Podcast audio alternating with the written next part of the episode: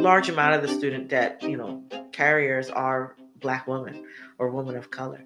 We're also fed a story that if you um, if you jump through these hoops and you do all this work and you get this paper, we will finally respect you and you will finally be able to live a substantial and positive life within our society. And that's a goddamn lie. And it doesn't stop us. Uh, uh we still fully understand that lie, but it's kind of like you damn if you do, you damn if you don't. Especially if you're in that space where you do want access to the, the information and the networks. Specifically, if you come from a financially marginalized space, that may be your only way to, to move to get to the next level.